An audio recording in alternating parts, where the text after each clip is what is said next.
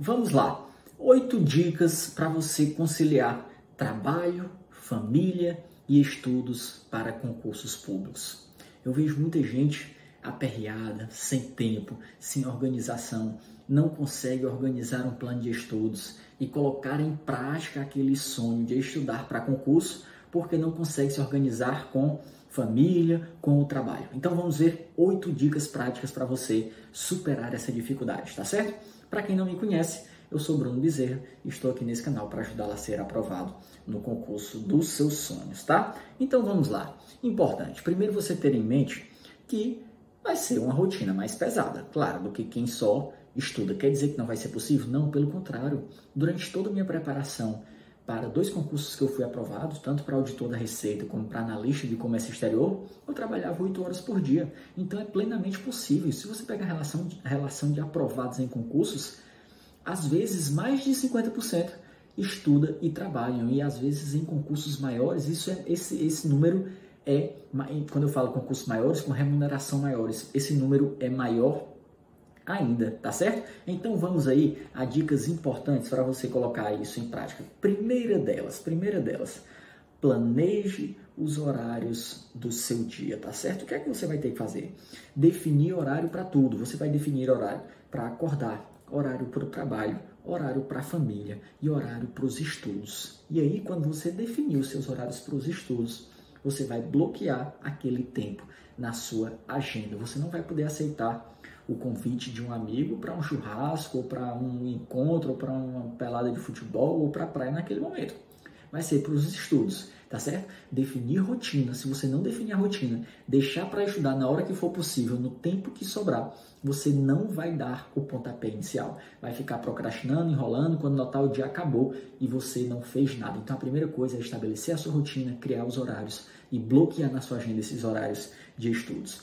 Segunda dica, Separe um local para ambiente de estudos. Se você cair na besteira de querer estudar na sala de casa, com a família toda, às vezes filho, é, esposa ou, ou esposo, enfim, você não vai ter um ambiente propício para se concentrar. Então separe um quartinho, um escritório, uma, um espaço dentro do seu quarto, se não tiver outro local mas quando você estiver naquele ambiente, a família já sabe que você está no horário de estudo e não vai te incomodar, não vai te chamar, não tem nenhuma interferência ali para te atrapalhar, tá certo?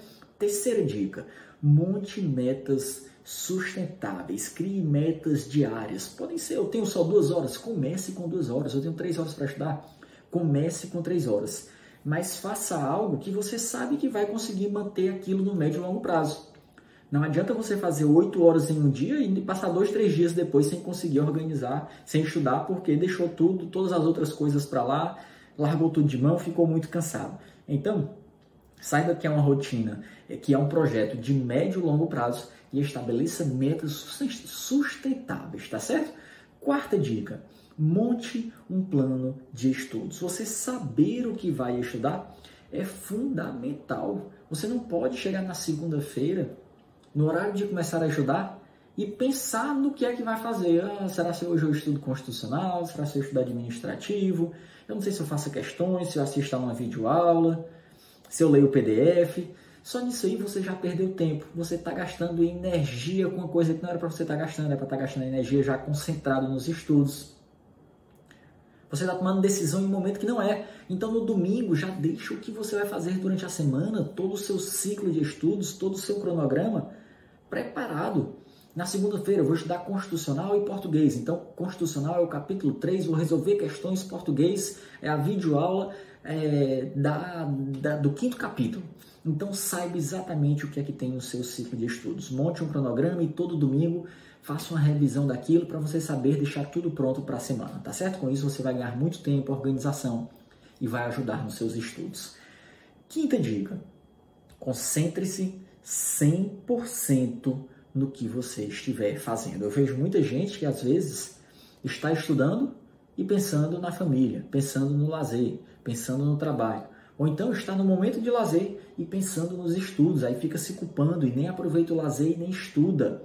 Então, tenha em mente que você tem que estar concentrado no que você estiver fazendo. No momento que você separou para a família, curta aquilo sem peso na consciência. De 5 a 6 da tarde é o momento de estar com meus filhos, brincar, estar com minha esposa. E aí, de 7 da noite às 10 eu vou estudar. Pronto, morreu. Então aproveite concentração de 100% em cada momento. Isso é fundamental, tá certo? Sexta dica: faça acordos com sua família. Por que é que isso é importante? Quando você explica a importância do projeto, dos seus estudos para a sua família, que é para ter uma remuneração melhor, que isso vai ajudar toda a família a ter condições de vida melhor, vai poder dar uma educação melhor para o seu filho, vai proporcionar, às vezes, uma casa melhor, uma qualidade de vida melhor. E o pessoal vai te apoiar nesse projeto. Coloque eles para dentro desse projeto, tá certo? Isso é importante. E aí, defina também é, com sua esposa nos acordos que nesse horário você vai ter que ficar com que ela vai ter que ficar com seu filho, ou se, se você é, é a esposa, que o seu marido vai ter que ajudá-la nesse momento. Faça acordos, tá certo? E para isso eu entro na sétima dica. Sétima, cria, crie uma rede de apoio. Então, se você tem condições, não queira carregar o mundo nas costas. Se for possível encaixar nas suas finanças, tem uma babá, tem uma diarista, né? Que isso aí vai liberar um tempo para você precioso para você estudar. Se não tem condição, aí você pode contar com o sogro, com a sogra, com a, com a cunhada, com o cunhado, com o irmão, com a irmã, para te ajudar em algum momento a ficar com as crianças e você ter um tempinho para estudar. Isso é importante também, tá certo? E a oitava dica, aproveite os horários quebrados e intervalos. Então, na época que eu estudava, eu almoçava bem rápido e voltava, eu tinha duas horas de almoço, eu comia em 20 minutos e depois descansava ali uns 10 minutinhos e aproveitava uma hora e meia de almoço, porque não dava tempo de voltar para casa, aproveitar aquela uma hora e meia já matava parte da minha meta do dia. Então, intervalos, trajetos, às vezes na, na condução, no metrô, no trem, no ônibus, leva um áudio, um, algo para você ir lendo. Isso é importante, tá certo? Guarde férias para perto do concurso, para você ter um gás extra no momento ali na reta final, isso também é muito importante. Então, se você gostou aí das dicas, deixa a sua curtida, se inscreve no canal, segue nas nossas redes sociais, Prof. Bruno Bezerra, no Spotify, no Instagram, em todo lugar aí no YouTube, para você acompanhar os nossos vídeos e ficar por dentro dos concursos públicos. Um grande abraço e até a próxima. Valeu!